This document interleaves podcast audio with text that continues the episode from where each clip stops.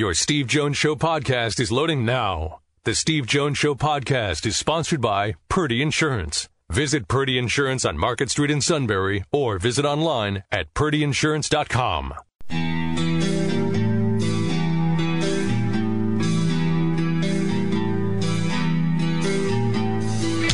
Sports talk where your voice counts. This is the Steve Jones Show on News Radio 1070 WKOK. Now from the Sunbury Motor Studio, here's Steve Jones. Clifford on the opening snap. Back, throws. Dotson reaches out 35, 40, 50, to our sideline 40, 30, 20, 15, 10, 5. Touchdown, Penn State on the first play of the game. Gets a 75 yard touchdown pass from Sean Clifford to Jahan Dotson and the Nittany Lions just like that, striking it on the board. The longest reception of Jahan Dotson's career. Back he goes, delivers down the middle of the field, and diving was Ellis, and he got it. Keaton Ellis picks it off at the five yard line. His first career interception, and he made a spectacular catch. Court line drive, backing up is Wade. He's going to come out goal line 5 10 to his left, block from Washington 15, 20, 25, 30. Wade far sideline 35 40, gets past McCourt 50, 40, 30, 20, 10, 5, touchdown, Lamont Wade. He becomes the sixth player in the history of Penn State football to run a kickoff back more than 100 yards for a touchdown. Unbelievable. Levis takes it. He wants to run through the hole into the end zone. Touchdown, Penn State. They convert on fourth down. And it's a low line drive. Dotson at the 40. Got it 45, 50. To his right, 45, 40. Far sideline 30. Inside the 30, 25, 20. To the 15. Breaks the tackle to the 10. And the Nittany Lions are in point blank range. Second and goal at the three, looking for the lead. Clifford Caziah Holmes bounces to the left into the end zone for his first career Penn State touchdown, and the Nittany Lions retake the lead. First and goal at the one. Keyvone Lee up the middle, touchdown, Penn State. The Nittany Lions go 91 yards, Jack. On first and 10, their own 30 yard line. Back to pass. Throws far side. Dotson's got it. Dotson 30, 35, 40. Dotson down the far sideline. 50, 40. He's gone. 20, 15, 10, 5. Touchdown. Penn State. A 74 yard, a 70 yard inside screen for a touchdown. He had great blocking in front of him, and he accelerated through those blocks. Now they shift out three man front. They blitz two. Back goes Williams. Hit by Shelton down he goes. He fumbled the football. Penn State will get the ball and the Nittany Lions take over. What a play by Shelton. Levis will be a quarterback on fourth down and one at the seven. Far hash. Looks to the sideline. They crowd the line of scrimmage. Dotson in motion away from us. Levis will throw, dumps it off for Strange. Strange to the 10, breaks a tackle to the 5, hurdles toward the pylon, near side, got it, touchdown. Penn State, what an effort by Brenton Strange. Holmes to the right of Levis on third down. Now they shift to the left. Third and goal the one. Levis to Holmes, up the middle, into the line. He's got it. Touchdown, Penn State.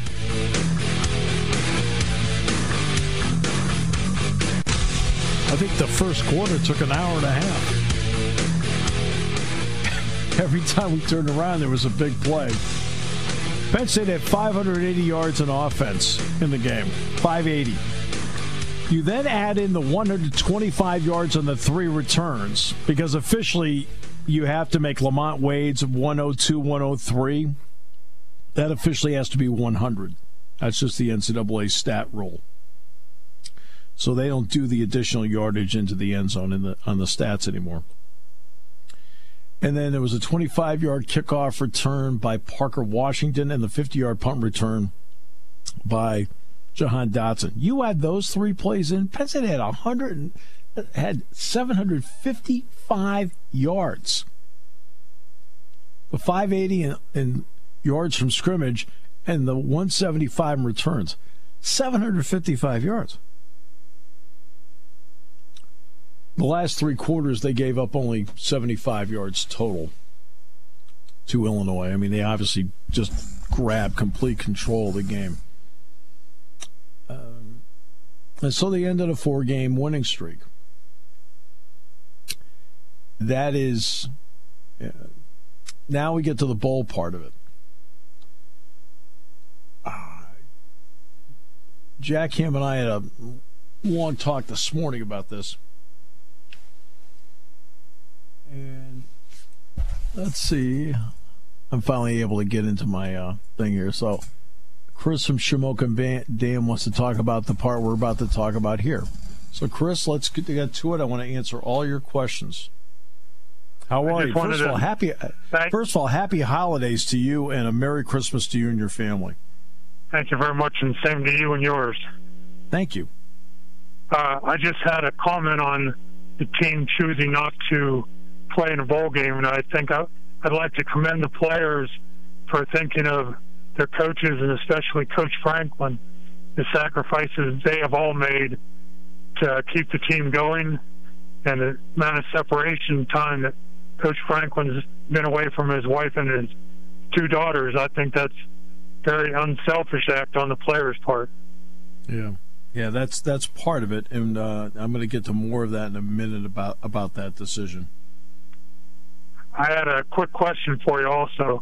Of course. On a on a transfer, a couple yes. years, two or three years ago, Penn State recruited a quarterback out of Oregon. What has happened to him, if I could ask? Uh, where did Michael Johnson transfer to? Um, that's a good question. It, he, I'm trying to think where Michael Johnson transferred to. Because I remember one time I had to, and it worked out fine because it was uh, the football banquet. He and Ricky Rahne had to leave the football banquet, and I said, "Look, I'll get this done as quickly as possible, so you guys, because they were going out to Eugene to see him, and that was part of it. And then when Michael got here, um, he ended up going to Florida Atlantic, by the way. Uh, okay. And and when they got him, and I watched him play in practice, like, geez, and uh, you know, in terms of running, now he can run. I mean, Chris Michael Johnson can run, nice moves, long, uh, but he. Um, but throwing the ball, I wasn't comfortable with how he threw the ball. Ta'Quan Roberson throws a, a, a pretty good ball.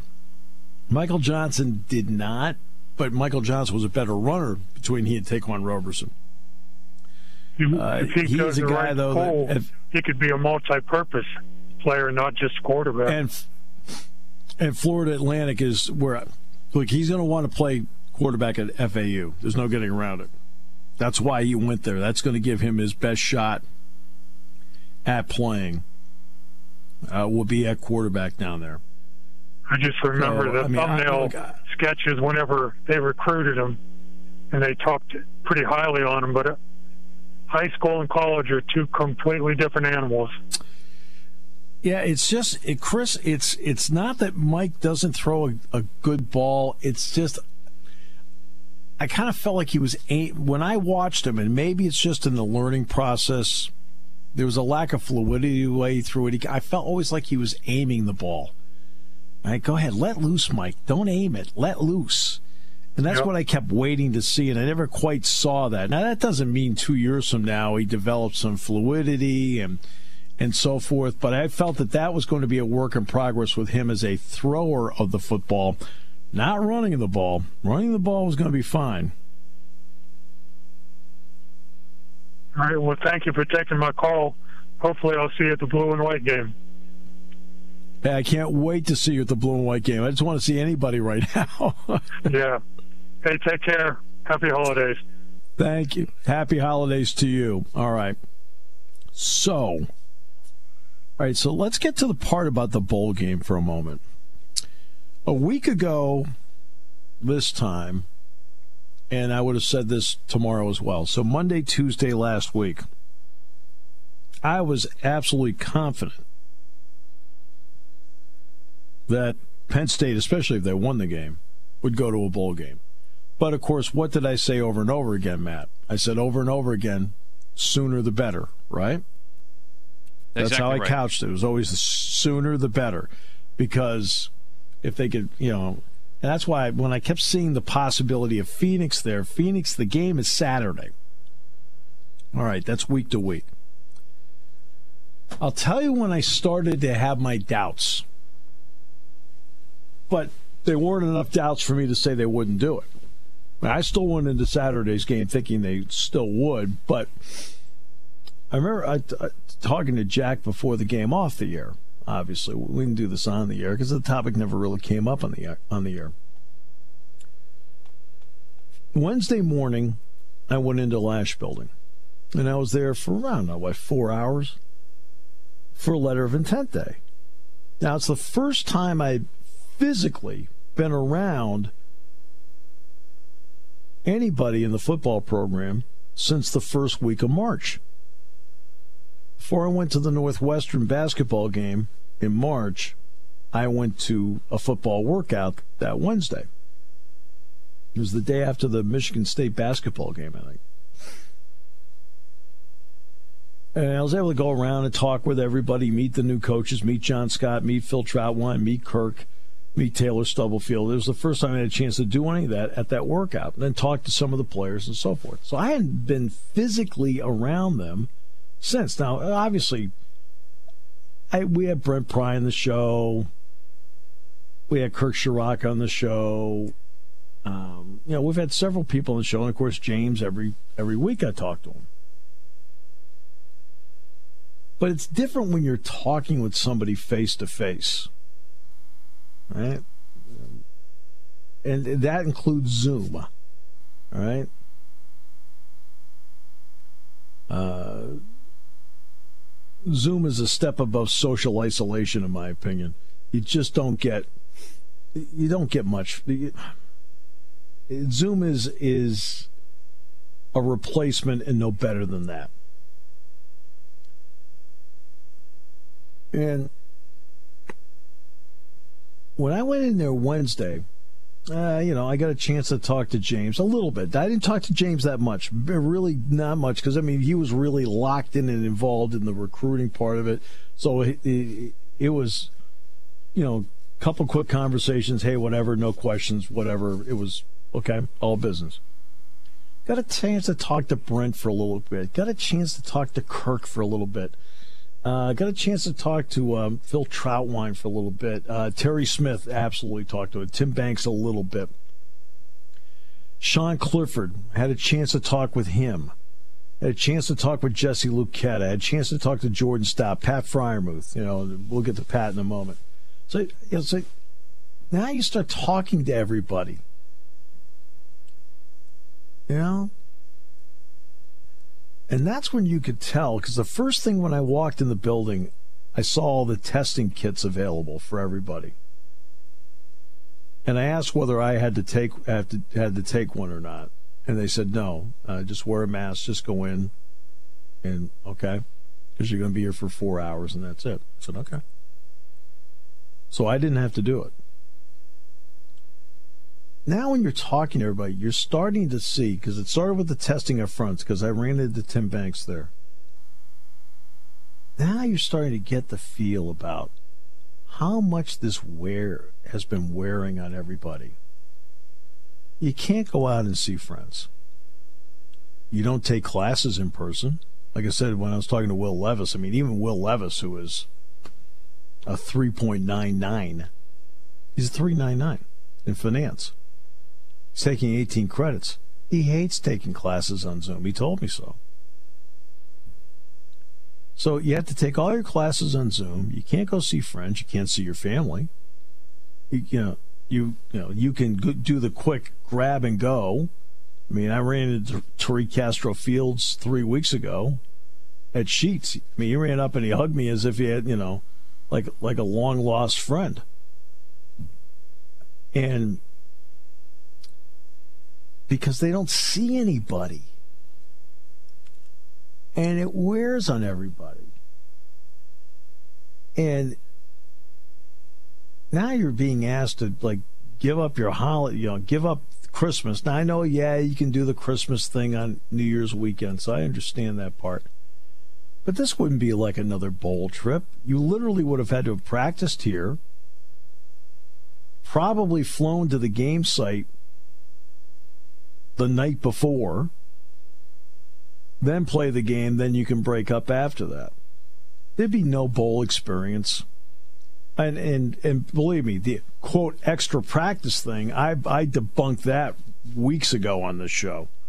I mean, I debunked that weeks ago. Well, they get extra practice. Not what a game week.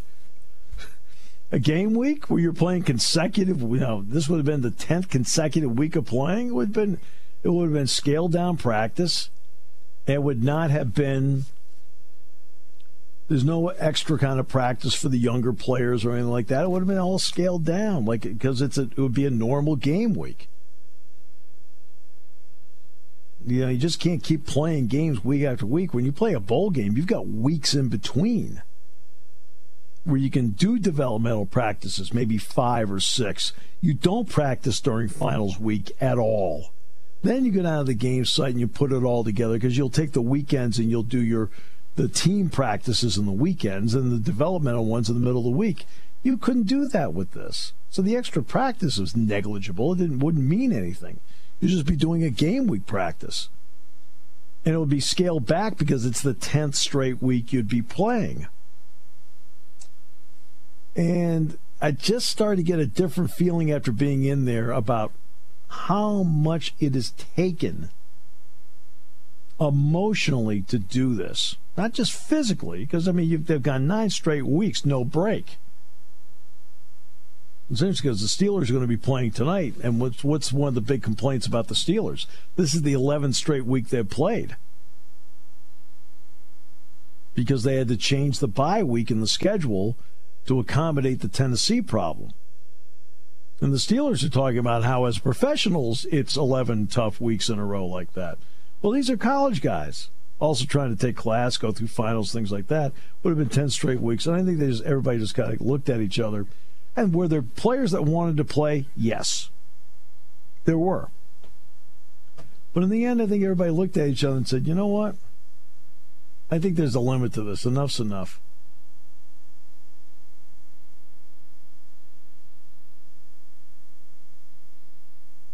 And that's I think that's what it came down to. I think everybody looked at it and said, you know what? We've done everything everybody's asked. We played nine straight weeks. Only Rutgers is the only other school in the Big Ten that did that. I think we've done everything that everybody's asked us to do. And now we have now we finally have a choice. I think they chose to to spend the holidays at home with their families. Which is what many of you get a chance to do too. I mean, my goodness, I mean, families weren't even allowed in the stadium on Saturday because a higher power said they shouldn't be there.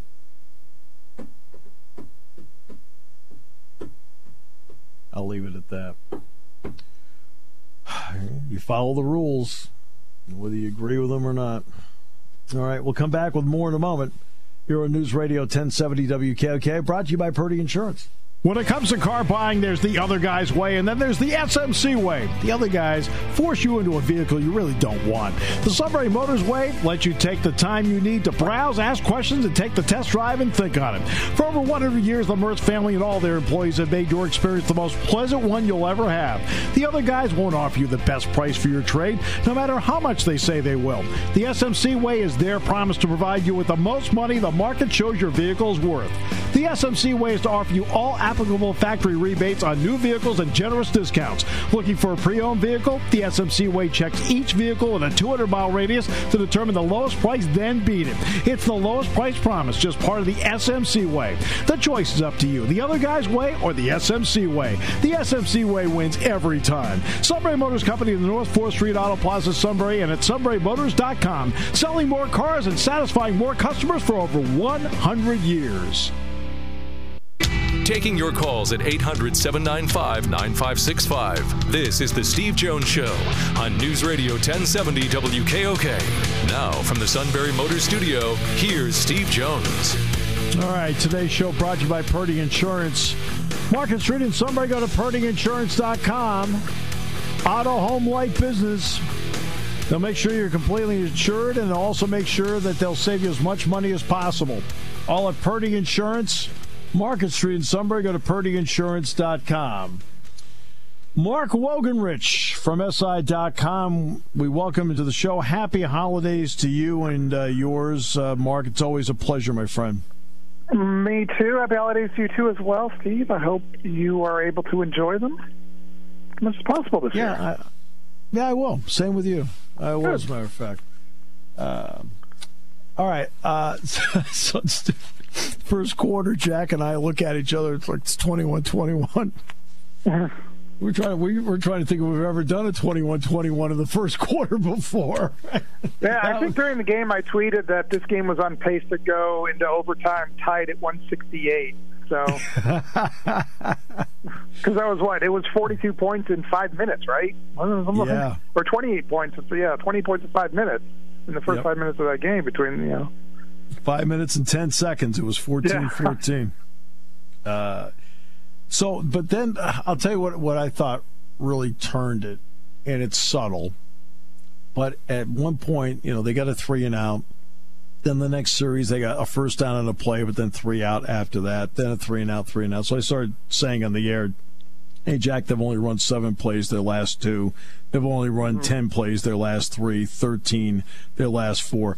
I thought that's where they gained control, Marcus, when they actually gained control defensively, because you knew they had enough offense to beat this team. Yeah, it felt a little bit, in a way, it felt a little bit like a bowl game. That start where it's teams that you know at, at this point both were saying, "What the heck?"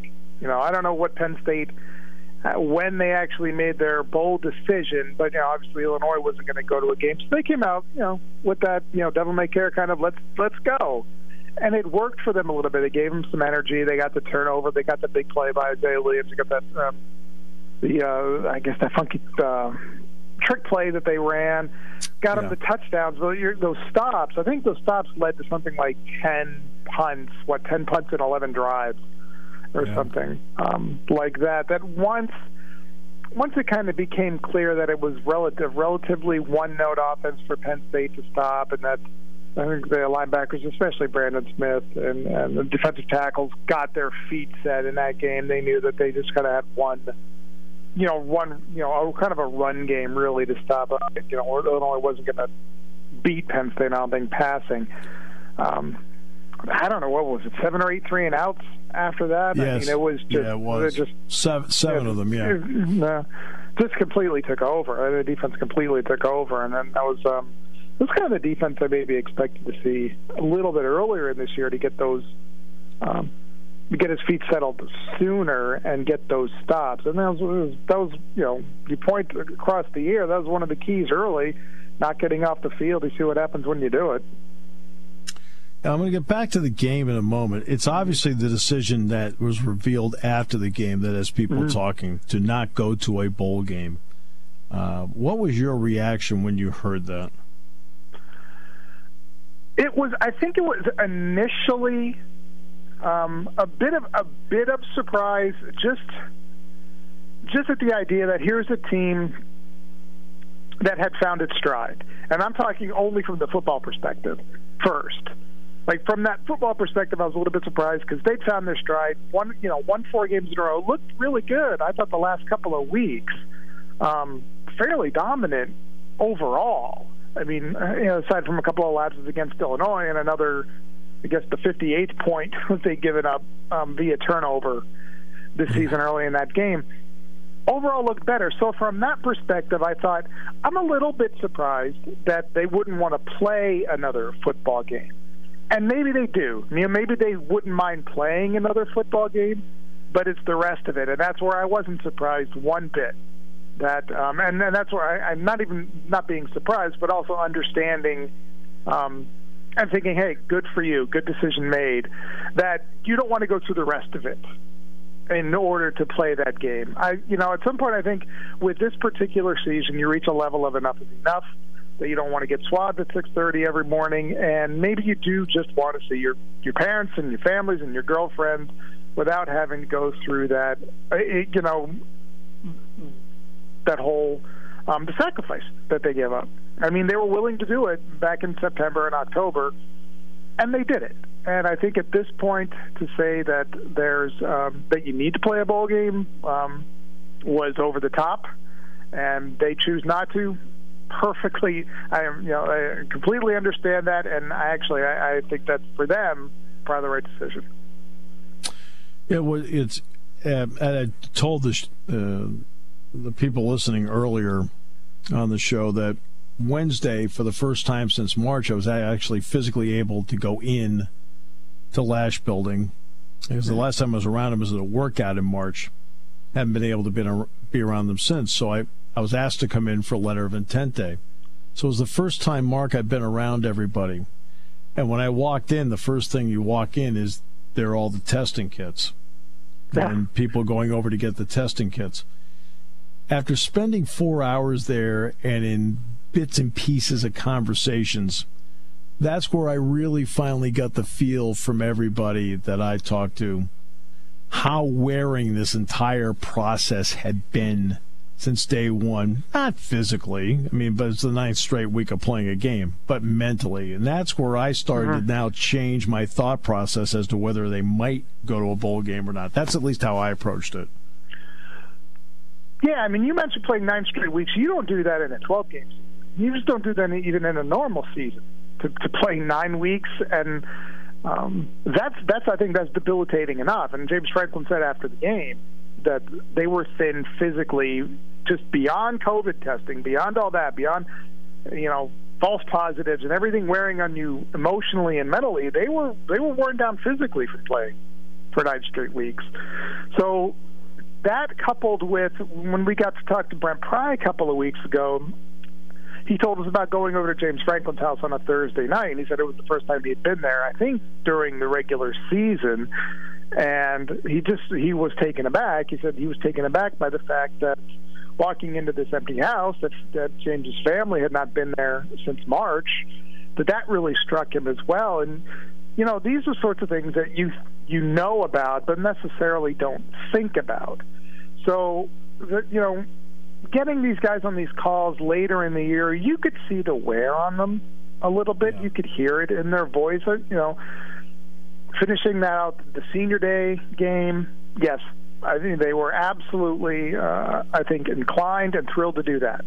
And getting the home game, had they, you know, I wonder what would have happened had they had to travel to Illinois. If that would have been the situation, whether they would have been really inclined to do that. But getting one more home game, sure. I don't think they feel any. I don't think they felt good about that.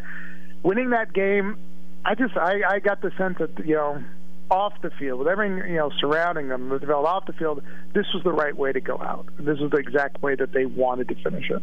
Record, you know, record aside. Yep. All right. So now let's get to back to the game itself. Uh, Sean Clifford, in the last four games during the winning streak, five touchdown passes, one interception. Mm-hmm. Then you add in Will Levis, his touchdown pass to Brent Strange, which was, by the way, a great effort by Strange. So the two quarterbacks combined for six touchdowns and one pick the last four games. What did that mean to the winning part, especially when you contrast it with the opening games and the turnovers? Yeah. I remember the touchdown numbers, but it was eight interceptions through, I guess, those five games. Um, yes. And I, I think he had 12 turnovers um, credited to him on the season. And, you know, he knew it. You know, he was incredible. He was open and honest about it. He absolutely knew it that that was that 12 is by far too many, you know, than what he should be uh, giving up. I think he felt you know, you could hear it again in his voice over the last couple of weeks. He felt more comfortable with the idea of that quarterback cliche of being a game manager. That early on, I think he pressed, and he knew he pressed, and he tried to press too much, and that led him into situations. That you know, the first play of the game, that's not. I, I that's not a play designed to go 75 yards for a touchdown. That's, that's right. a play. That's right you know, that's an RPO. That's he's going to run. He's going to check. You know, you know, if he's got the throw, he makes it. And Jahan Dotson is, as James Franklin likes to say, you know, you stay ahead of the sticks. That's supposed to get you into second and three, you know, or you know, second and four, something like that. It's not designed to go 75. Jahan made a great play and outraced the defense, so that's a great move. But if that doesn't go 75 and it gets seven yards, he's at second and three there I think the gradual build of the confidence over those last couple of weeks in those plays that that was, you know, the plays that he was making like that that weren't turning into 75 yard touchdowns or 70 yard touchdowns. because Jahan Dotson is is you know head faking everybody. But he's also getting himself ahead of sticks. He's getting himself ahead of the chains, and he's in better situations on second down, better situations on third down, and not trying to do too much. So I think that's where his confidence grew out of the last month. In the last four games, uh, what was your thought process on where Penn State is? I mean, it's an unusual season, so I think it's hard to gauge where anybody is right now. But what's your thought process on where Penn State at, is right now, and and is it is it any predictor for what can set up for 2021 or not? Yeah, I that the second part of that I would have no idea because I'm going to really kind of confine this season into its own asterisk. Really, yes, they I can agree. use yeah. it if you uh, if you you know having the fact that you had on that field what two freshman running backs, two freshmen, really three freshman tight ends with a red shirt freshman and Brenton Strange, and you know a couple of young linemen, you know playing and all of that you got a lot of guys playing time who deserved it and and really used it really well, and now they can hit the reset switch on it and come back basically as freshmen again. That's an amazing. I think that's an amazing thing. I think the Penn State team we saw over the last four weeks is the one I expected to see. Yeah, um, me too. You know, in the beginning of the year, and I wonder. You know, I you know, I tried to write this on occasions. I just wonder what would have happened had um, Michael Penix um, not been ruled a touchdown on the field. That you know that like you know that being ruled a touchdown in overtime on the field. Um, how drastically that changed the season because I do think that lingered. I think that lingered into the following week I, against Ohio State, and then it, you know then it lingered because you're 0 2 in a season with eight games, and you feel like well this is over. You know, you've already it's already ended for you. But I just think that's stretched in. If if the, maybe if the schedule is switched and they win a couple of these, you know, they get these games that they win early or whatever. This is the team that I expected to see. I didn't see, expect to see the mistake-prone team, the turnover team, the team that had a lot of trouble open field tackling, and maybe some of just like open, you know, wide open receivers, you know, break down in coverage kinds of things. Um, you know that you saw early in occasion uh, in the beginning of the year. Uh, that was the team I expected. Yeah, what I saw the last six quarters is what I expected the whole year. mm-hmm.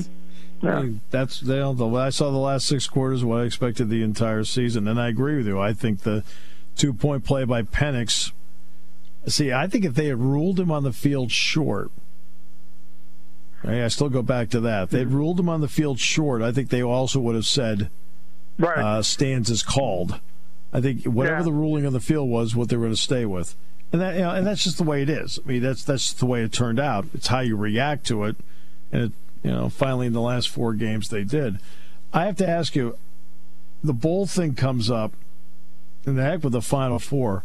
I can't believe a 92 Army team wasn't included when you've got nine teams in there that are under 500 playing bowl games. It's yeah, and I've read around some of that this morning, and um, you know we understand the contracts involved, and Sure. and that's where you know. Uh, you know, if there would have been Big Ten contracts involved, it very well could have happened the same way as well. You know, Mhm. like an Army getting shut out because you know, you know, a three-win Big Ten team decides it wants to go. You know, so it could have happened because of those bowl contracts, and you just wonder whether. I, I, part of me even thinks that this that Army is going to get a game somehow. That we are going. I do to too. somehow the BYU Coastal Carolina something is going to happen. People are going to make this happen um, because in the confine, you know, and just in in the the idea of this season. But overall, I think you know the bowl system's got to be it's got to be reconsidered, maybe with the um, the Power Five depth of those contracts, that maybe you get um, that that bowls have you know potentially more open field to work with. Um, at the end of the, you know at the end of the year, and they're not so constrained by um, seven deep tie-ins with with the uh, with the Power Five conferences or you know anything like that. I got to know one of their assistant coaches really well, John Loose, who runs a wonderful uh, football camp in this area at Lafayette College, um, and he's uh, you know assistant on that staff. And uh, you know, just some of the things he's told me in the past about how like what cadets go through to play football. I mean, wow. and to, to, think of you know they don't get an opportunity uh, to play another football game. Um, yeah, I hope that changes. I think it might. Yeah, I think it might too. Mark, to you and your great family, happy holidays to you. Thanks so much I, for all the time you, you too. Thanks, us. Steve. Thank you, Mark. We'll come back with more in a moment. Uh, Paul Domowitch will be on the show today from the Philly Inquirer because you know the Eagles made a game respectable, so Matt feels like they won. Uh not really, uh, but I, I just I just want to refresh you on the rules. Like if you have more points than the other team, you're actually the winner. That's correct. So we'll talk uh, with Paul about moral victories in the final half hour of the show. Paul Alexander next half hour here on News Radio 1070 WKOK. I'm back. Brewers Outlet, Brewers Outlet, Brewers Outlet. Bud 30 packs 16.95. Bud 30 packs 16.95. Bud 30 packs 16.95. Or maybe a Molson 28 pack for just 19.95. Imports, microbrews, soda, snacks, hot sauce, and of course, the pickle bar. Have a friend? Need a present? How about a Brewers Outlet gift card? Merry Christmas to all, and thank you for the many years of patronage.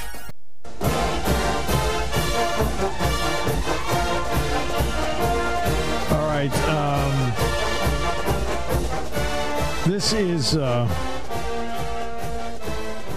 always one of those bittersweet days to me. And the reason it's a bittersweet day to me is uh, this uh, would have been Joe Paterno's 94th birthday today.